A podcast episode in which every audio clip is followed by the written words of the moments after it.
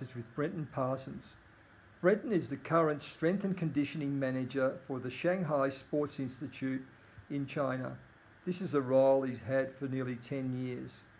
In the past few years, till late 2019, he combined this as the strength and conditioning coach for the national sprint cycling team, and they had some stunning results in that period. He started in China as the head strength and conditioning coach for Team China Basketball in 2010. Before that, he, he had a, a very long career in Australian rules football, where he initially started with Collingwood in 2009, moved to the Kangaroos Football Club again as a strength and conditioning coach, then went to Melbourne for a number of years as a sports science and conditioning coordinator, plus also heavily involved in rehabilitation. So a really great uh, learning curve for him in the Australian rules football environment and definitely a multi-skilling uh, situation that was occurring in those times. Before that, again, he, he'd worked at the Victorian Institute of Sport with a number of sports from hockey to cycling and other intermittent sports. He has a master's from Edith Cowan University, but interestingly also, he played semi-pro rugby union, he played for Victoria, he, he dabbled in sprinting, he played other sports, and when you combine that experience as, a, as an athlete with his practical hands on and then high performance management experience, you have a pretty potent mix. In the podcast, we talk about his journey, but then we delve into the nitty gritties of sprint cycling and provide some very practical benchmarks, interesting information on what is required to become a sprint cyclist in terms of strength and conditioning. I hope you enjoy this. it's really interesting. And let's get chatting. G'day, Brenton. How are you? How's Melbourne treating you? Oh, it's good, mate. Uh, it's good to be back in my hometown.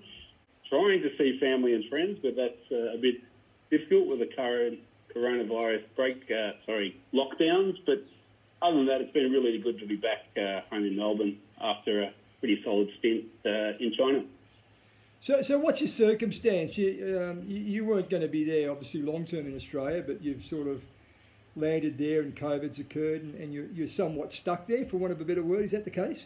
Yeah, that's the case.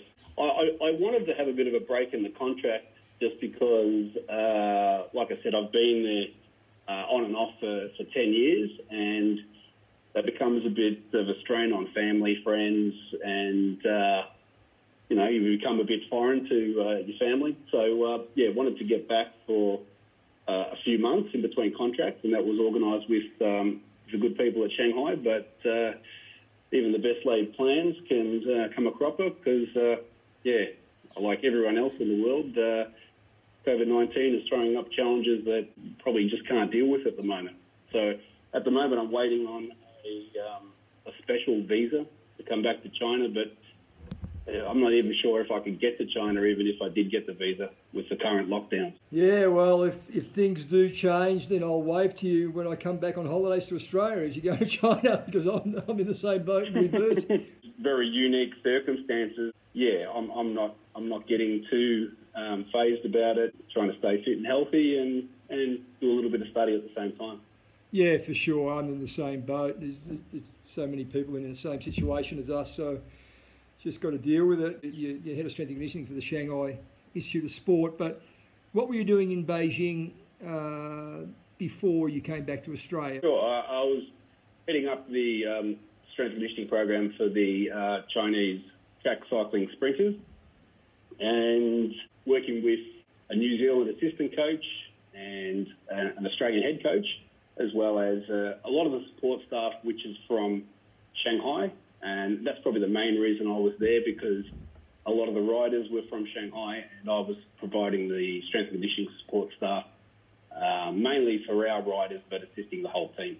So there was just some issues that um, that you know can happen with any any squad, any team around the world. And yeah, due to those issues, uh, I came back to Shanghai, and and then yeah, I find myself back here in Australia. But but that was that was my decision to, to leave the squad, and uh, yeah, I'm happy, I'm happy about that. Yeah, yeah. I, I, we'll talk a little bit about sprint cycling and the specifics because that's quite fascinating. And, and my journey in cycling's just begun. So, so you're you're now going to return to or going to return to your original job, which is uh, heading the strength, Shanghai Strength and Conditioning program. That's correct. Yeah, uh, I think I'll be probably more covering a lot more teams like I used to, rather yep. than specifically being with um, track cycling. Okay, I just want to go back on your background and just work through not so much your CV, but I want to understand, and I think people probably somewhat sometimes pigeonhole a professional with the last position you've got. You know, you're a cycling strength and conditioning coach, and that's all people remember sometimes. But what sport did you do as a young kid and as an adult? As a young kid, uh, growing up, um, I played pretty much every sport. So I played Aussie rules football, I did little athletics, played basketball, tennis, did gymnastics, uh, as well as um, rugby union. I, I, enjoyed all sports, but I probably most enjoyed uh, rugby union, and which is a bit of a weird thing from a guy from Victoria, but um, just a sort of family heritage. Um, I've played a lot of rugby before, so um, yeah, it, it, felt like a really easy fit. And I, I, did that for a bit, junior and senior representative teams and a few internationals here and there. But I, I probably realised that I was a good player, but I wasn't a great player, um, which is probably the case with a lot of strength conditioning coaches. I also had a, a really great love for little athletics when I was when I was younger, and I decided to do that uh, um, when I was older, um, and, and learn a lot about sprinting, sprint mechanics, and, and just, just have some fun um, when I finished my uh, rugby career. So that, that was at Melbourne University, wasn't it? With the, the sprint yeah. squad, yeah, that was a yep. Pretty pretty hot sprint squad in those days too. Yeah, yeah, I probably, I probably made it a little bit cooler, but yeah, it was, it was a really good environment. That's funny. Um, and you played internationally with rugby union also. Is that the case? Yeah, I, I played a few internationals with um, a representative team Victoria. Uh, we would always get the touring international teams playing us. Yeah. I, I played a little bit um, overseas in the UK as well. It was it wasn't uh, was a semi-professional, so it wasn't really a, a, a, great position, but um, it was sort of in those early early years when rugby was just turning professional. Okay, but nevertheless, important experience in the evolution of your work in strength and conditioning. You know, when you combine oh, having done sprinting, definitely. sprinting and rugby union, you couldn't get a better mix, could you? Really? Yeah, I, I find that uh, you know with some of the with rugby early on, we were very much encouraged to get into strength training, and um, that sort of really piqued my interest in strength training early um, when I was around 13, 14 years old um, which is probably a little bit earlier than say AFL uh, athletes normally get yep. into it yep. um, down here. So yeah, I really really enjoyed the strength training aspect.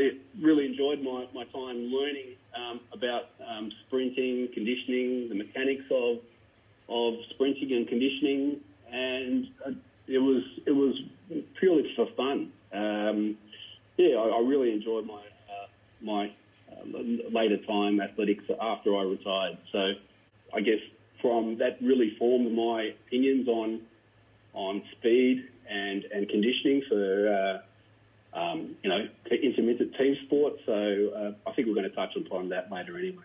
Oh yeah, yeah, and and, and certainly um, you, I know you worked at the VIS in a number of sports, and then. Uh, you, you, got into football um, and some worked in different clubs in the 2000s. Just, just, just give me a bit of a, a overview of that and the scene then, you know, the AFL scene, the VIS scene then, and the sports and what was going on? Sure. Sure. Um, I, I, did a, a, sports science traineeship um, in strength and conditioning with the, with the VIS in, in 98, 99. Yeah, it was a pretty um, intensive course in those days where you would have some lectures and they were quite general across sports science as well as strength and conditioning.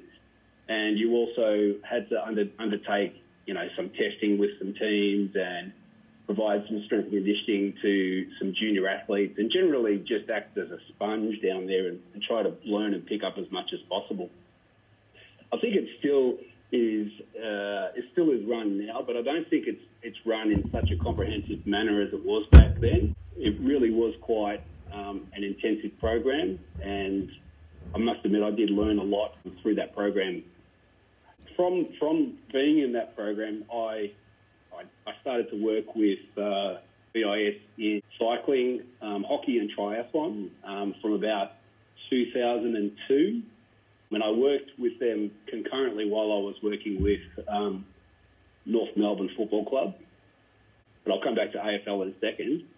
And I also worked after I worked with uh, Melbourne Football Club. So later on, uh, 2009 to 2010, with um, a disability pathway program, which was um, really interesting because that exposed me to just thinking about uh, strength and conditioning problems from from a different perspective again. So, yeah, I, have been was well was pretty involved with the VIS over a period of on and off for about ten years. Yep. So that was that re- that really formed a lot of um, some of my basic underpinnings and understandings of Olympic sports strength and conditioning. Yep.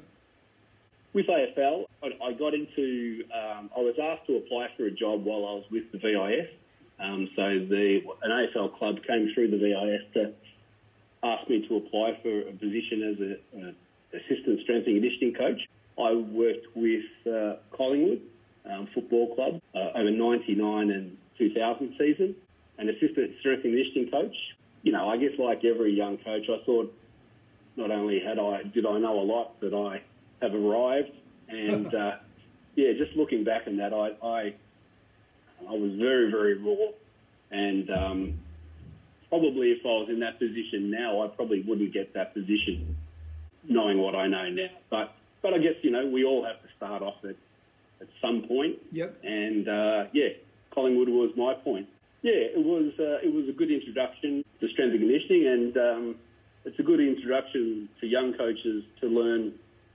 I thought I did a reasonable job, but at the end of the season, I lost my job due to just a new a new coach coming on board, and that, that's that's just a part of the industry and a, and a part of what strength and conditioning coaches need to keep their heads around. Yeah, yeah, for sure. After that, I was working with the VIS more uh, full time, and then I started with North Melbourne as an assistant to one of your assistants, uh, Jared Egan. We we got along really well from a philosophical point of view with that sprinting background. Um, we were both on the same, same page. And what Jared knew more about um, on the track, I probably knew a little bit more in, in the gym. So we actually worked quite well together. And I actually, even though I, I didn't get paid much at, uh, at that club, I really, really enjoyed my time there with Jared. Yeah, yeah, it was certainly a, a ramshackle gym in those days, wasn't it? yeah, yeah yeah, there was one spot on the floor where if you did your squats, you'd, you'd bounce up again. So it was really like a it was a bouncy floor. You could do your plyos on it. yeah, yeah. So so that that progressed for a number of years before you went to China with with with AFL, didn't it? Yeah, and then after that, I, I went to Melbourne for um, for four years. It was a bit of a different role. It was a bit more encompassing. I did a lot more rehabilitation and uh, sports science so I was pretty much managing the whole rehabilitation process so from injury through to return to play. So I guess just another string to your bow. But um, yeah, I really quite enjoyed that as well. Three different clubs, sort of three different positions. Yep, and I, I was important because we need to touch on it because obviously because you've been in China for ten years or eleven, I'm not sure how long.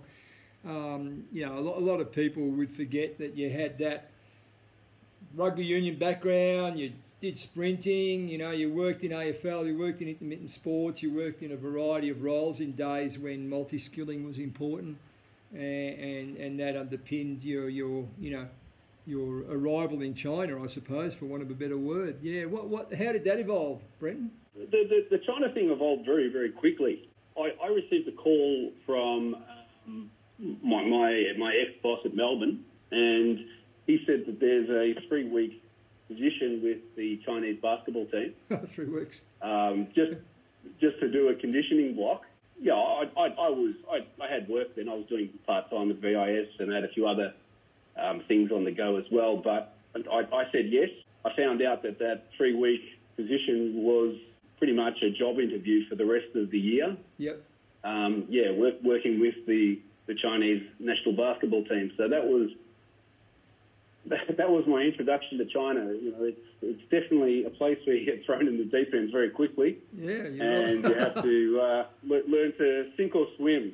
And I guess luckily I, I swam, and uh, it sort of set me up for um, for later positions in, in, in the later on in, in, in Shanghai and also throughout China. Some pretty good players in the Chinese basketball team. I mean, it was a fairly serious job to get straight into, wasn't it?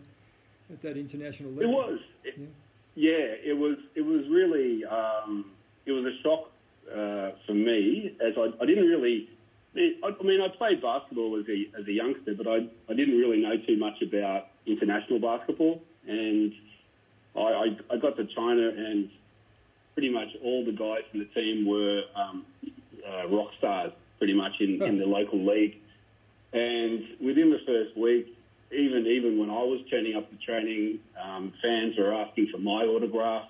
um, I, I, I, got interviewed on Chinese TV in the first week. I, I really didn't know what was going on. My, my, head was still spinning when I was when I was there for the first couple of weeks. But um, yeah, after I, I, I, got my feet on the ground, and I guess luckily I had a, a US um, head coach oh. and a oh. Turkish uh, assi- assistant coach.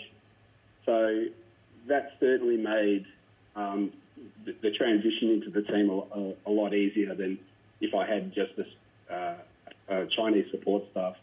Oh, that's interesting because I was about to ask the question. You know, was it a Chinese coach and was the same issues with volume of training occurring, but but obviously not. It was a US coach, so I suppose, yeah, yeah, you're right. That was probably lucky. It was probably a bit more measured approach to training. I'm assuming.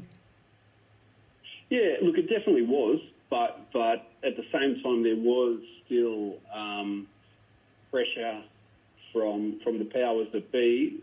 The the team isn't training enough. Um, you, you you you must get results, and if you don't get results, then we need to train more. So it was a real catch 22 type situation. But um, luckily that year we actually um, we actually did get some good results. We we finished uh, well China finished the highest they finished in the World Championships. Yep. Um, and also they, they, they won the Asian um, Asian Games gold medal. So which is pretty much you have to win the Asian Games gold medal for China. It's, it's very very important it's it's it's a no lose competition. But but for the the world champs, they made the the semi-finals, um, which was um, not not sorry not the semi-finals, the quarter finals, which was really important for that team. Yeah, yeah. So yeah, well, well and, and when we talk about the volume issue, obviously that can occur even in Australia in AFL football, where uh, you know, people on the board sometimes think that's the solution, and obviously supporters always think that. You know, but but obviously in China, I've experienced it. It's uh, in inverted commas, it's a volume crazy type approach to training, isn't it? You know, and, and that pervade, it's pervasive throughout all sports here. It's it's quite quite an issue. Yeah, they they certainly.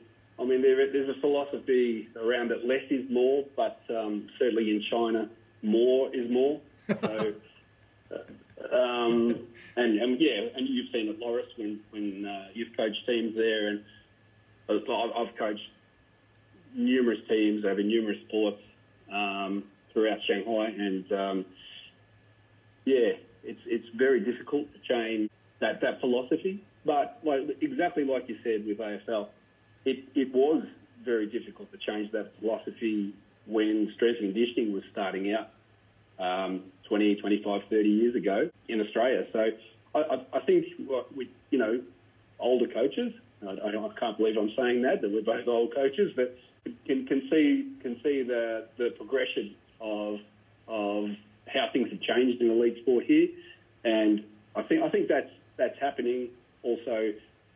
But even though we'd like it to happen at a faster speed in China. Yeah, I suppose my my take on it is that um, it, it, will involve the development of all the young coaches in China who I think are you know, better, broader thinkers here, and, as they evolve and get positions, which will take time, uh, I think things will change. I, I, think it is it is a youth thing here. That's my opinion. I think it's too hard to change the old guys, but that's just you know what, what I see in my opinion. It's it's it's it's a tough gig to change people's. Oh, it, it ex- exactly, mate. And and just just two examples that I can give you from from my time in Shanghai. When when I first worked with the the volleyball team. Um, there when I first came in 2011. They had old coaches and they were very, very reluctant to train, and they would do sometimes three-hour um, weight sessions, which pretty much every exercise is 10 sets of 10. but but over uh, yeah, I mean it's that's crazy volume. You know, they would do three hours, three days a week.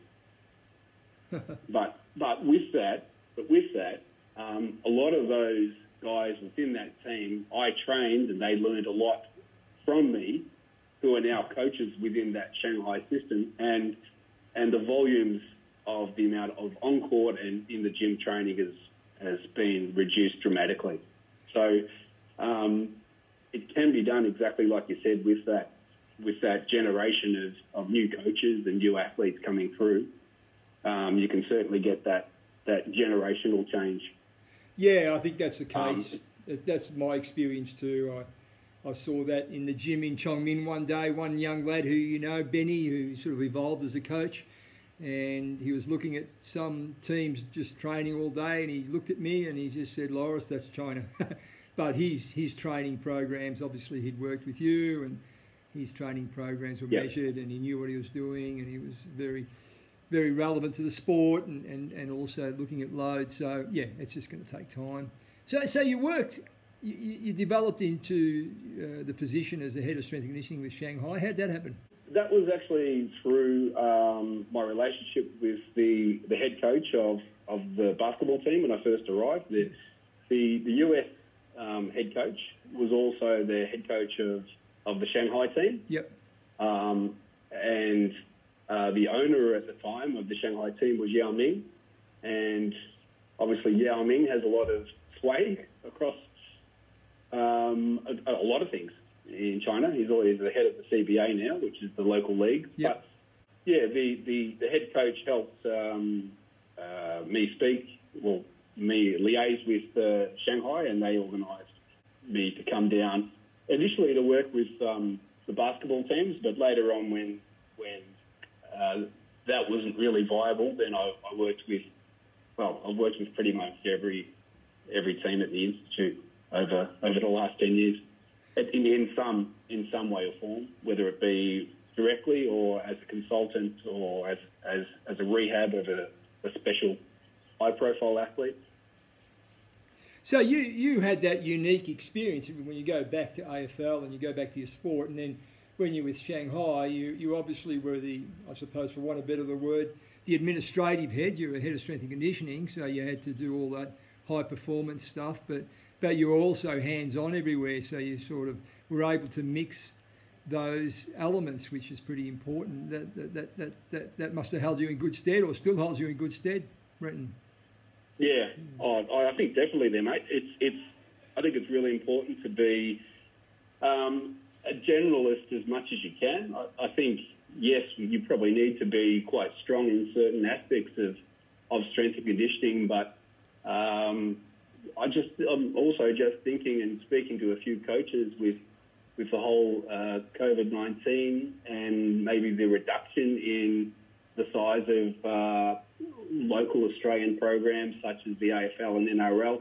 I think maybe it could be the time for the generalist again. So I think I think being around every aspect of, of strength conditioning, be it you know the you know rather than just be that gym rat who, who loves being in, in the gym, I think you need to understand the whole rehab process, understand recovery pretty well, as, as well as knowing all the loads and all the sports science side of things as well. So I don't know, maybe maybe that's the future for the generalist but also because you obviously were, you know, ultimately you became uh, in, charge or headed the program, which is a pretty big institute to be honest. uh, you know, you had to develop those unique communication skills, which are even heightened when you're in China, to, to be able to uh, to, to get things uh, organised and, and, and, and obviously hire staff, develop staff, make decisions, get equipment. So you, that's a. Was, I've been through it, you know, already in China, and it's quite unique having to uh, to basically the challenge of communication is is massive. Yeah. Yeah. Oh, totally, totally, and um, I, I, think uh, I've got a pretty good understanding of the culture now, but I've, I've got that understanding through making all the mistakes that anyone can make. I've made them and sort of moved on. Um, certainly, in my first couple of years, there, there was a lot of uh, miscommunication. Um, I, I, I, didn't understand the culture, or I didn't understand a lot of the, the language. But now I understand um, a fair bit of the culture. And in my first couple of years, I had a, a full-time translator.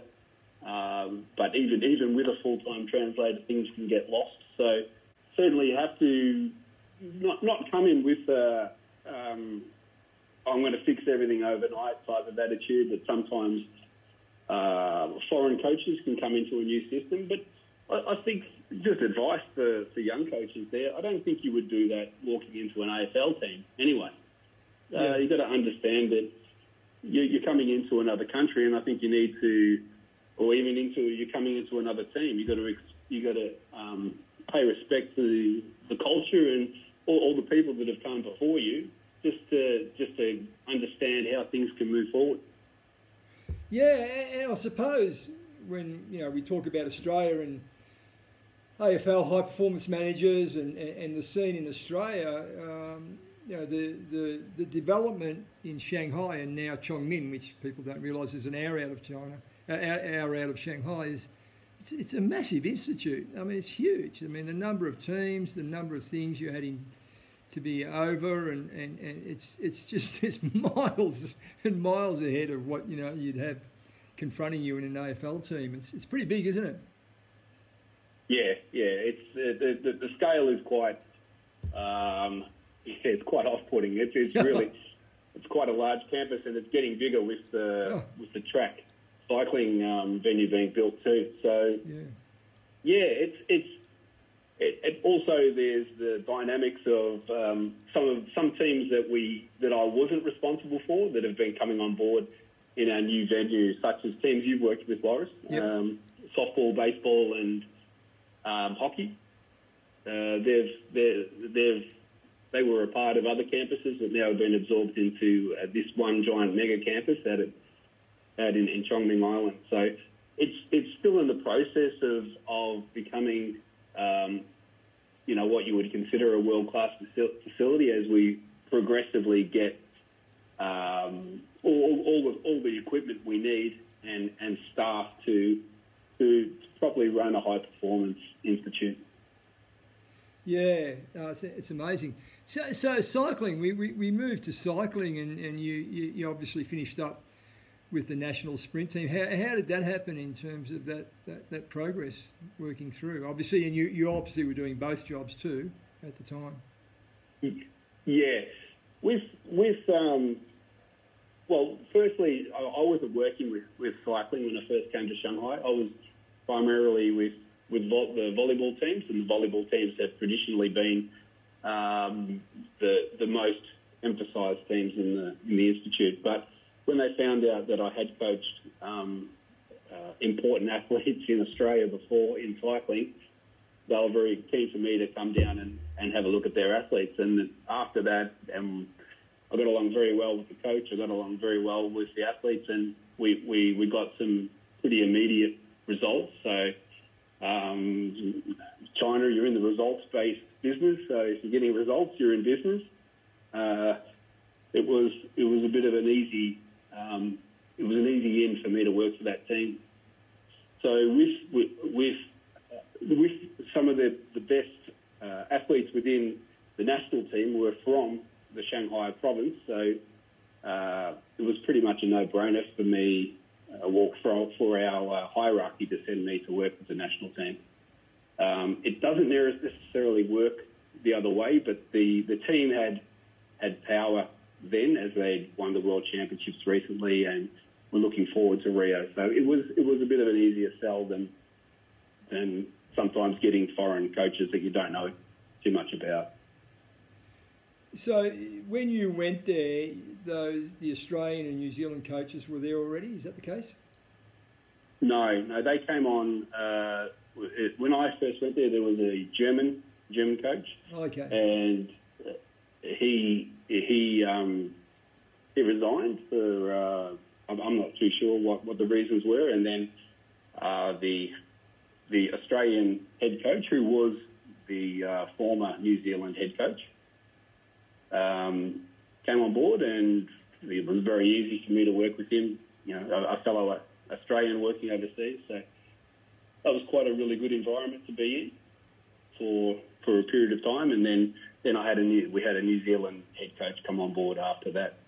But as well as that, uh, it, for me it was as I said quite an easy team to work for because two of the other assistant coaches who were Chinese uh, I had coached before. They were all from the Shanghai team yep. previously. And as well as that, we had um, sports science support staff who were also from the Shanghai team. So uh, for me, up there in Beijing, it, it, it did feel, yeah, it, it felt uh, quite a good team. Uh, and they'll, you know, we all shared that goal of working working towards that, that Olympic first qualification and then um, doing well in Tokyo. So the athletes come from the provinces, be it Shanghai or other, into the national team. Yep. And, my experience is at the provincial level, volume is king, you know, in a lot of sports, right? And that yep. obviously in track and field, you, you get to the top, and then you've got a Randy Huntington who's the head coach, and he, he, he cleans up or polishes the, the talent and does less volume, and they improve. Did you find that athletes or cyclists, and, and let's forget the Shanghai team to what some extent, were coming to, for want of a better word, sometimes cooked or overtrained or not really powerful enough. What what was the you know because that that's yeah. that's the overriding thing I see here. It certainly creates a great fitness base to some extent, and they're tough, but gee, they do a lot. Yeah, d- definitely that would that would happen um, from the other provinces.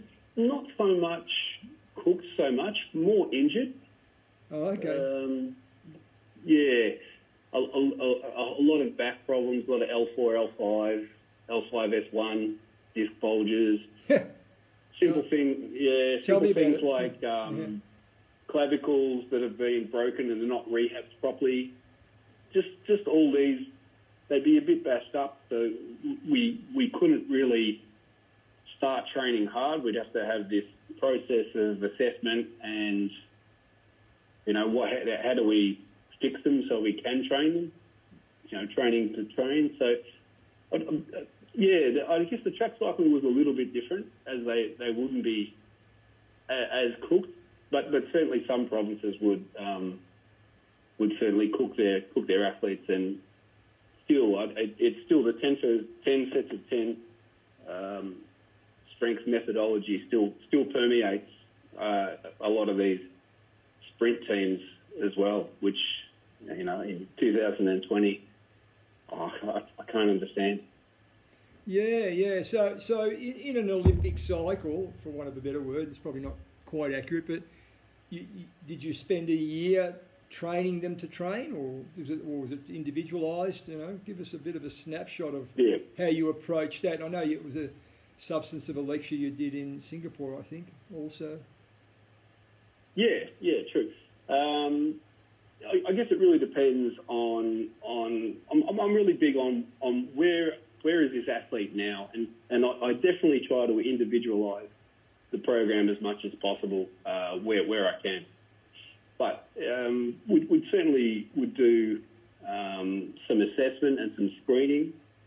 Um, I mean, uh, certain certain muscle tests as well as um, certain movements. I can go through those if you'd like. Oh yeah, just generally, yeah, it'd be great. Yeah. Yeah, just just basic um, uh, muscle length tests on on calf or soleus, hamstrings, uh, piriformis, um, QL, hip flexors and shoulder internal external rotation. And uh, after that, we'd, we'd, just do some basic movement scene, screens, so like a, a glute ham sequence raise, um, a, a, glute medius abduction, single a single-legged squat, or you know someone might call a pistol squat, uh, an overhead squat, but with uh, 20 kilo weight, not not with just a, a dowling. Yeah. And then then just to have a look at their basic jumping and landing, and just with this screen, it would just give me a bit of a an idea of what, what where, where where things are at before we could get into some real heavy lifting or you know before we actually start going forward. And then I suppose it's there's no exact time frame, is it? It just depends on the athlete how quickly they uh, they develop that train that the training to train phase is totally. done. Yeah, so there's no real exactly. Yeah, there's no exactly, and you know we could we could argue how long is a piece of string. Yeah, that, that certainly applies to that to that training to train phase, but certainly to get them up to a certain standard, I want I want the, the structures of the of the ankle, knee, and hip working together as well as um, the way that the pelvis uh, relates to the spine during squats. Yep. Certainly, certainly want all these all these mechanical features pretty strengthened and and aligned before we start putting them under some some heavy loads. And, and our, our guys do go under some pretty heavy loads. So we want to make sure that they're pretty resilient and, and can deal with not only the gym but some of the track work is pretty um, full on, as you as you would know too. Yeah, yeah, and, and, and that can take a year. That that phase, can't it? You know, you just got to be patient. Sometimes it can take quite a while. Oh, in terms of definitely. The, in terms definitely. of the exercise prescription, has to be quite different to, to and, and some some athletes and don't know how to do an Olympic lift or they don't know how to do even a clean pull off the ground. Really, they can't coordinate that. So it just takes time. That that takes ages, to, to be honest, sometimes. well, exactly. It's it's you know we're, we're learning other things there. You know, we're learning the body position within space, and then we're learning coordination, and then we're learning coordination at speed. It's, it's there's a lot of things to a lot of boxes to tick.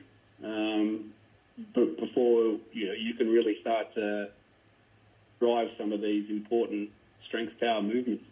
Yeah, and I listened to a podcast in Italian. Luckily, I can speak Italian of uh, the guy who heads the track endurance, strength and conditioning, sports science, and obviously, you know, the, the results are phenomenal now in track endurance and pursuit. And they basically, he said they train like weightlifters, but then he, he did emphasise that uh, that you know the efficiency, the technique, everything has to be right before they load them. They, that, that he emphasised that in the podcast quite a few times, which sort of yeah, reinforces what you're saying before you before you push the button. And to be honest, when you go back to AFL, big problem. You know, you load up young kids too early, and it, it's a temptation. And you've got to you got to you got to wait sometimes. Okay, so once you were satisfied individually that a cyclist that had come to the national team had a good base of strength and conditioning, had, had ticked the boxes to, to, to, to, to be able to engage into some high intensity training uh, and obviously had a good conditioning base. Um, where did you move to? What, what were some of the, the benchmarks that these sprint cyclists had to achieve? Well, I guess it's every different from for every every athlete, but we, we got some good um, benchmarks. I guess if I can go through some if you want. Yeah, it'd be fantastic. Um, Sure. For for the squat, we, we would have uh, a three RM of 2.5 body weight for, for the guys. Yep. And um, the girls are 2.2 body weight. Um, and, and, and usually they would achieve that, so that wasn't too much of an issue. Uh, clean pulls, we wanted them to be moving um, for the girls 60 to 70 kilos at 1 to 1.1 metres per second. Yep once again for a 3RM. And the guys, uh, 100 to 110 kilos for, for the same, for between 1 uh, and 1.1 metres per second. Yep. Uh, the, the, guys had, had to be able to um, 3RM uh, 30 kilos for chins. And, and the girls the girls had to do 10 to 10, 12.5 okay. 3RM. Okay. Yeah. Bench, um, bench, pro- bench wasn't as important, but we wanted them to, you know, have a reasonable bench. For the guys, you know, they'd be about 120 for 3RM, and the girls would be uh, between 60 and 70 Yep. for 3RM.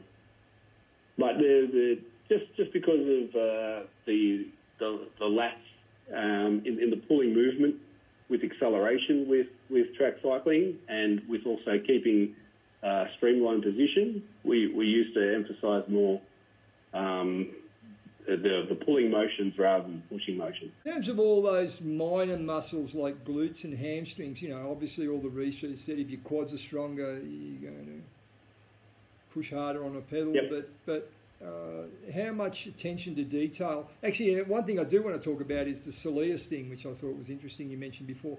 How much attention to detail did you do with those sort of muscles in terms of balancing things out and or possibly improving performance? Certainly, certainly with the gastroc and sol- soleus complex, um, because of the forces we need to push down through the pedal, we want to make su- sure that they are as compliant as, as they can be without losing too much force.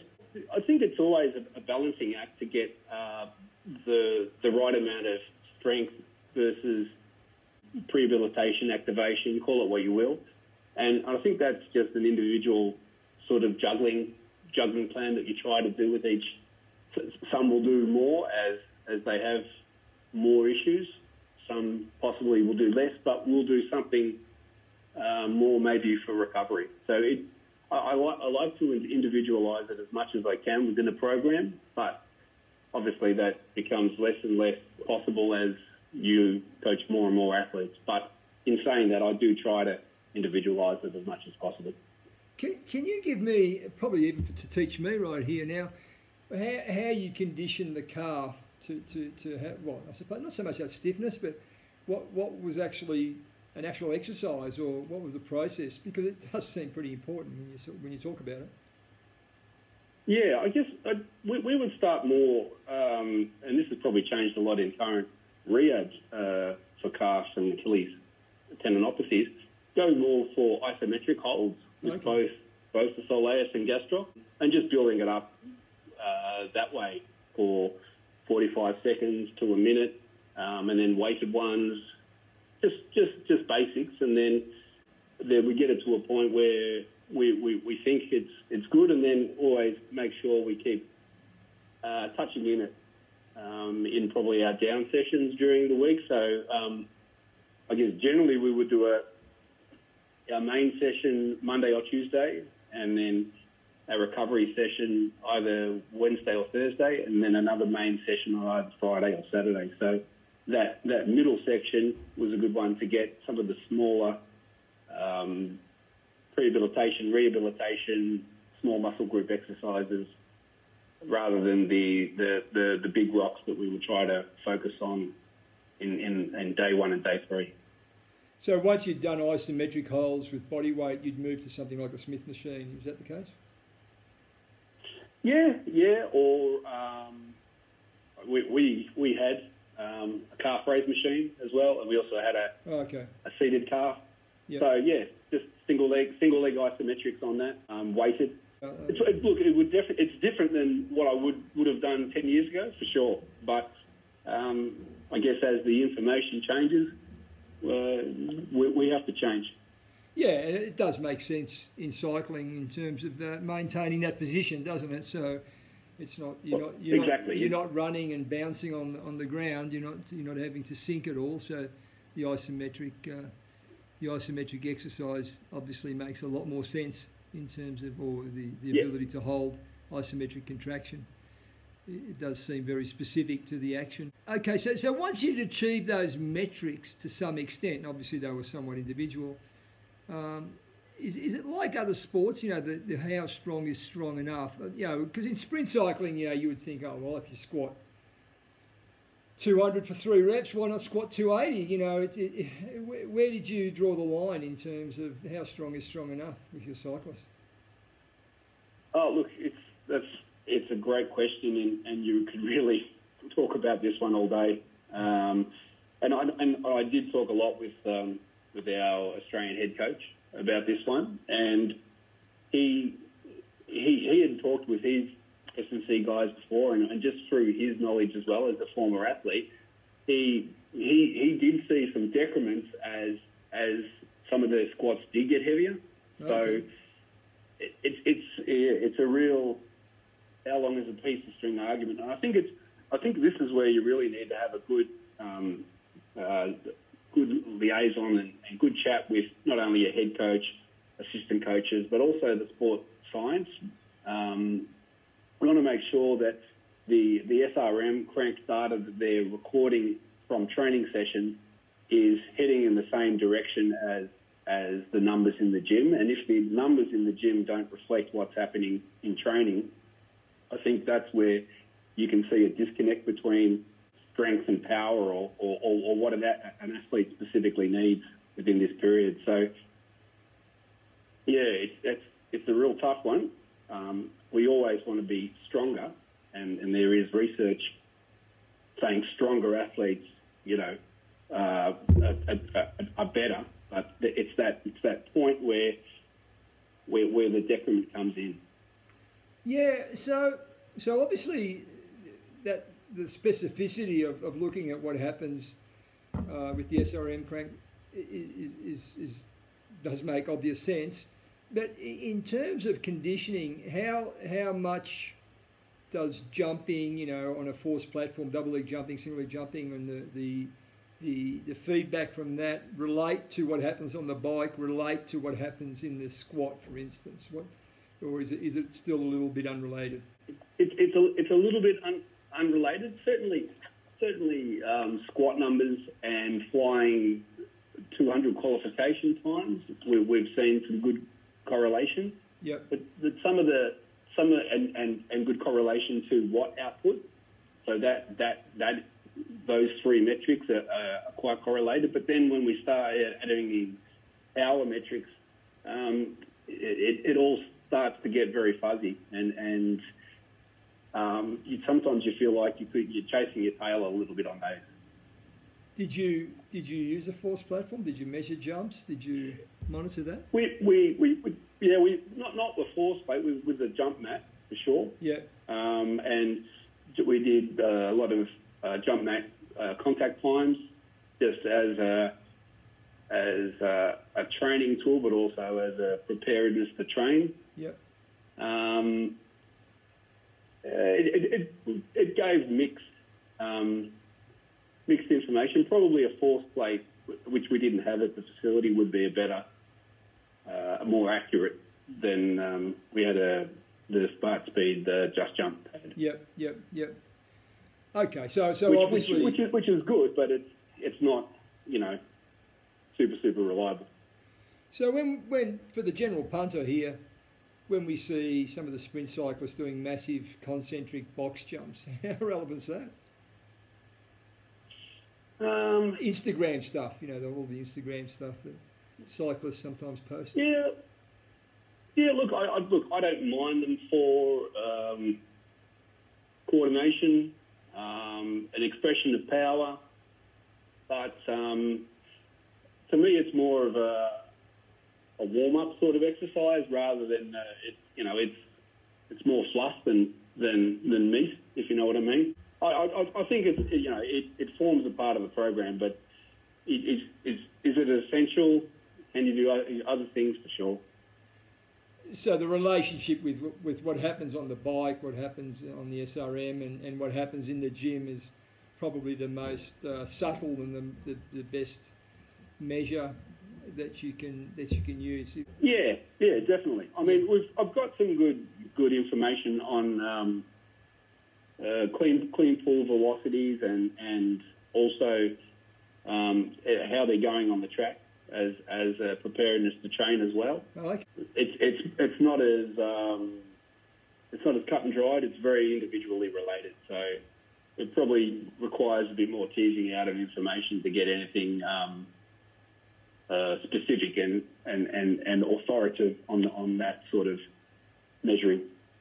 So I suppose uh, that makes a bit of sense, though, that, that your clean pull is is a, is a, is a box jump under load, isn't it? Really, you know, you, you, are acting concentrically yeah. there, and, and then, then you're getting a, a, closer relationship to what happens with the huge forces on a bike. One of the things I've seen some cyclists do, probably more an Instagram thing, uh, and occasionally in gyms, and, and I never really paid much attention to, is the sing, the double leg and the single leg leg press. How, how big a part of the program was that, or did you? If, if was that just a if they can't squat, we'll do that type situation?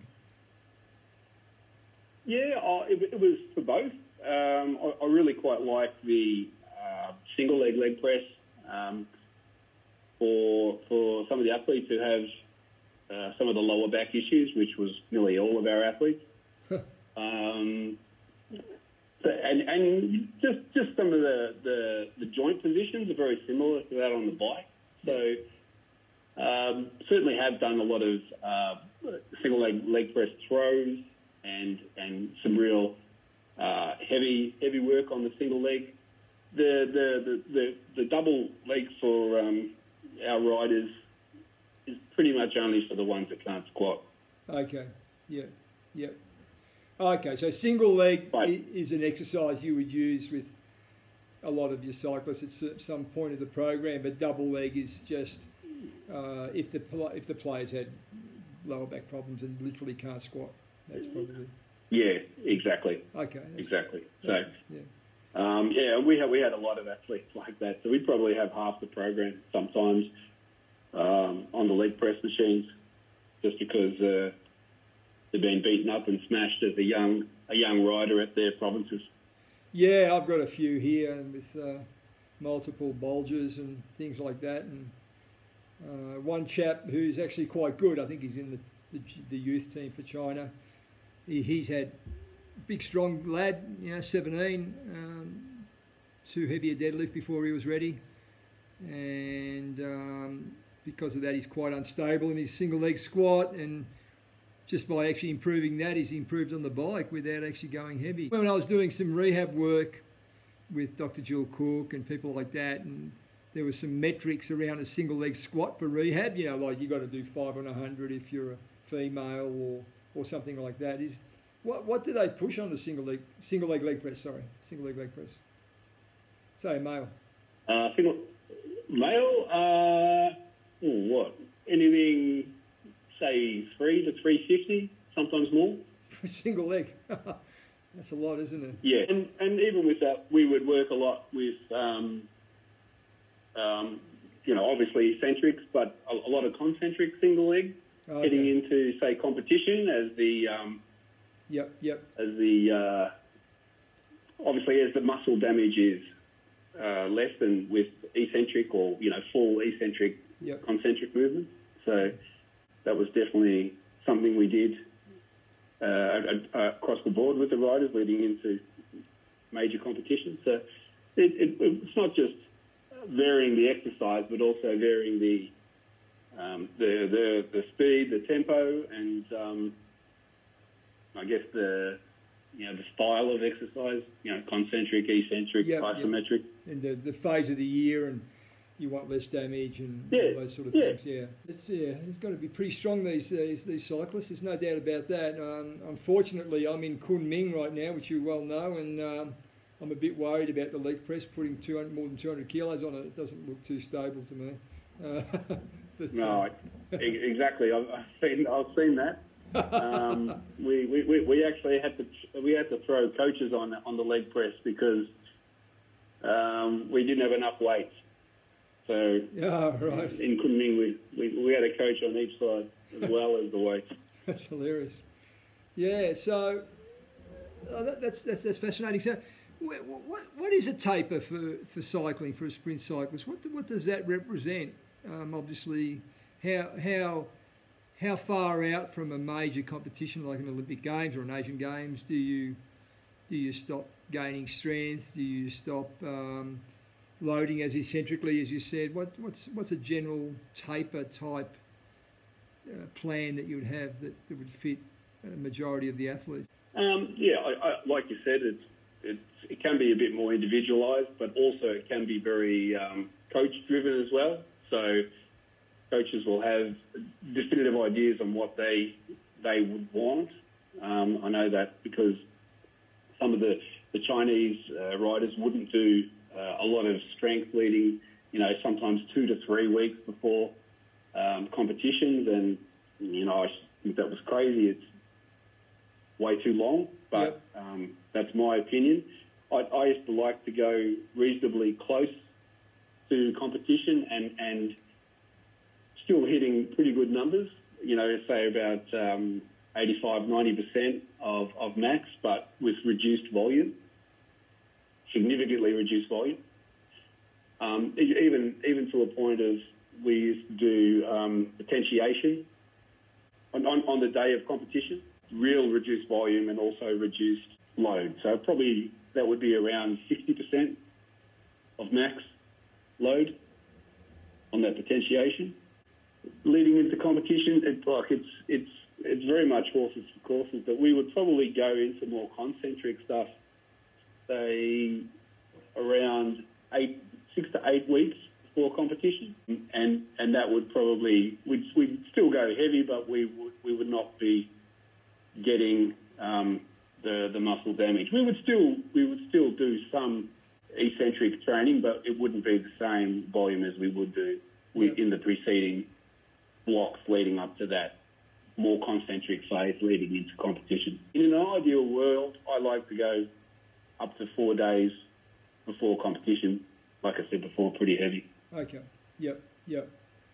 Given given the specificity of the event too, the, the relationship is, is pretty close, isn't it? You know, it's not it's not yeah, just, yeah definitely, it's, it's definitely. Not, it's not an AFL footballer who's running around for 120 minutes. It's a little bit of a different sport. Did you find, I mean, in AFL and, and some other sports, you know, we've always met the person who the whole strong is strong enough became a big debate, and then you know you, you went more down the Pilates route with them because they were big and strong, or lighter weights, or is that just is it just a non-negotiable in sprint cycling, or have you seen some individuals that don't do as much?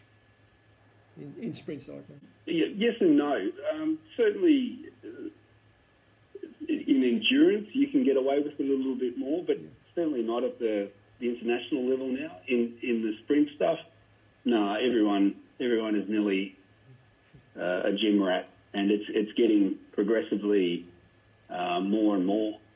Uh, athletes are getting bigger, athletes are getting stronger. And you walk down into the into the, the centre of the track and you really see some big athletes these days. It's um, bigger, stronger, faster. Yeah, yeah, and certainly my introduction to cycling has been track endurance, and that was tough for me six months ago, five months ago when I started because I just couldn't get my head around, you know, the strength power needs. But talking to people all over the world, um, they've basically become gym rats too there because guy that broke the world record started at about 13, 1400 watts, and in 15 seconds he got to 60 k's an hour, and he held 607 watts for four minutes. you don't do that doing endurance. No, no, exactly. Yeah, exactly. It's it's and and it's it's certainly changed the way that they look at those sort of programs, and um, which makes sense because uh, you know from from what we learn when we go to university, it's you know, there is that focus of that those anaerobic and CP systems that really can come to the fore in this type of uh, event.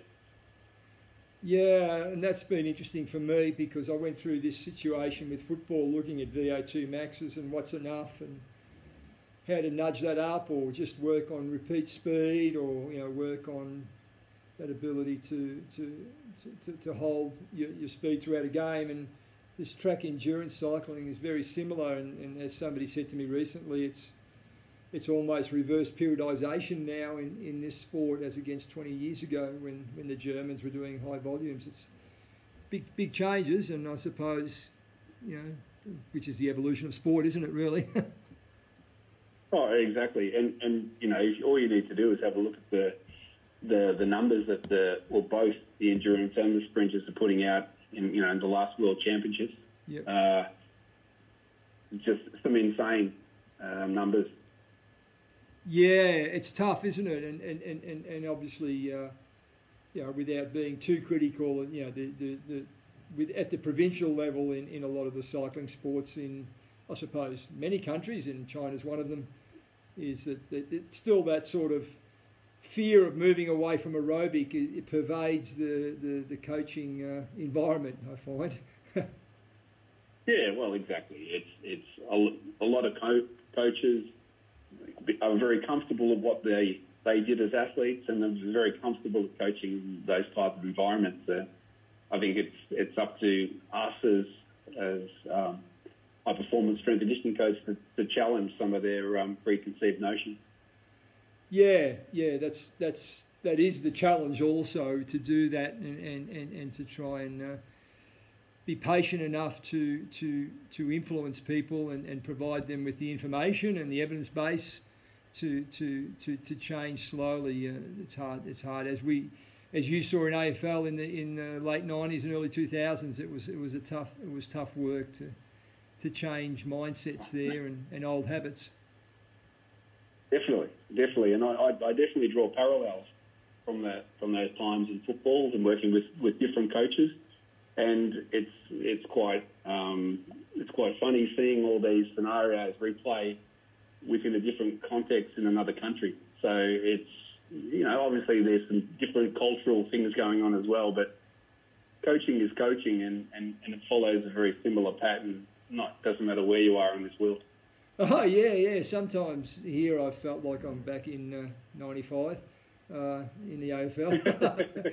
but um, and one of the things I suppose with the track endurance moving up from the sprint cycling that that I've been thinking recently. You know, the philosophy that I had with with AFL was uh, improve your sport-specific endurance, but never at your at the expense of speed and power, and that seems to be the, the key. Certainly up to the pursuit level. Certainly road cycling is a little bit different, um, and that's uh, that's probably what I, where I'm going with it. But uh, yeah, it's a, it's a fascinating sport. There's a lot more to it than I thought. Cycling. It's uh, certainly got a lot to learn. Now, your, yeah. your future, you're going back to China if and when you can. Um, so that's yep. that's that's locked in. But would you like to return to the AFL one day? Uh, obviously, you've been a high performance manager and in, in, a, in a different culture. You've worked in national teams, uh, you've managed, you've been hands on, you've done a variety of things. Um, is that something you'd like to do, or basically do you want to stay? Oh, I, I, yeah, I think so. If, I think that if that opportunity arose, I'd have to give it a serious um, thought. But uh, I mean, I really do. It, I mean, that role would probably have to include some form of um, hands-on coaching, if if if possible, because I really do love that um, that aspect of of my role. Um, it's I mean, it's okay um, dealing with uh, leaders and dealing with support staff and but I really like to get my hands dirty with coaching. It's still something that uh, um, sort of gets me up out of bed and drives me um, on a daily basis. So, yeah, if, if that role did include uh, that aspect, uh, yeah, I'd certainly be open to, to looking at it. But um, I think I think it's a little bit different than when, when you and I were in um, AFL, um, and I think the landscape is is changing before our eyes as well. Well, the landscape is quite possibly with the budget shrinking, and you know, for a couple of years they will be they will have shrunken. Uh, that that that certainly administrations are going to have to look at people that can multi-skill, and, and, and, and that's what we did, and you know, I, I had to do. I, I was meeting with docs, meeting with coaches, meeting with admin staff, and then doing sports science, doing nutrition, doing weights, doing rehab, doing speed yeah, um, exactly. Just a crazy, one man band. Yeah, and uh, not that, that not that it will return that far, but they'll, they'll, probably have to they'll have to pull back a little bit on, on, on the classic high performance manager role, you know, which wasn't hands on, which had evolved. I mean, just just some clubs just won't be able to afford it really, but. Yeah, well, well, hopefully uh, you get a knock on the door in the next couple of months, mate. Uh, if you whilst you're stuck whilst you're stuck in Melbourne waiting for uh, things to change, because that could be quite a while. We don't really know what's going to happen, do we? No, it's it really is a day by day proposition. Mm. Oh, that's been fantastic. Thanks for the insight into cycling. I've learned a fair bit because uh, it's been my foray into cycling here, and that, has been really interesting chatting about some issues at, at, at the gym floor and, at the, the, the, nexus of the gym floor and, and cycling, but, but also your, your massive background that you've got, um, which uh, is, is was really cool to to, to digest. And, and uh, yeah, th- thanks for being on the podcast, Brenton. Oh, thanks to you, Loris. And uh, yeah, it was a very enjoyable process. Okay, well, hopefully we catch up soon, mate. All right. Well, hopefully sooner rather than later. All right. Thanks, mate. Ciao. All right. Cheers. Cheers, mate. Bye bye. I'd really like to thank Brenton for that podcast. I certainly learned a lot. I was just new to cycling, and, and a lot of the information he provided there was an extremely valuable insight for me, and hopefully very interesting for people that are listening on what's required in, in the training and strength and conditioning of a sprint cyclist. Certainly, it was a massive insight into his experience in China, the width and breadth of what he's done here in terms of the practical aspects and the high performance management aspects, but also his work in the AFL, which was at a time when sports science and strength and conditioning was exploding in that environment. So he, he, he obviously learned heaps there. And before that, his very interesting career started as an athlete in rugby union, and obviously he's worked um, in a number of other areas in strength and conditioning and sport. So thanks again, really interesting insight, and hope you enjoyed it.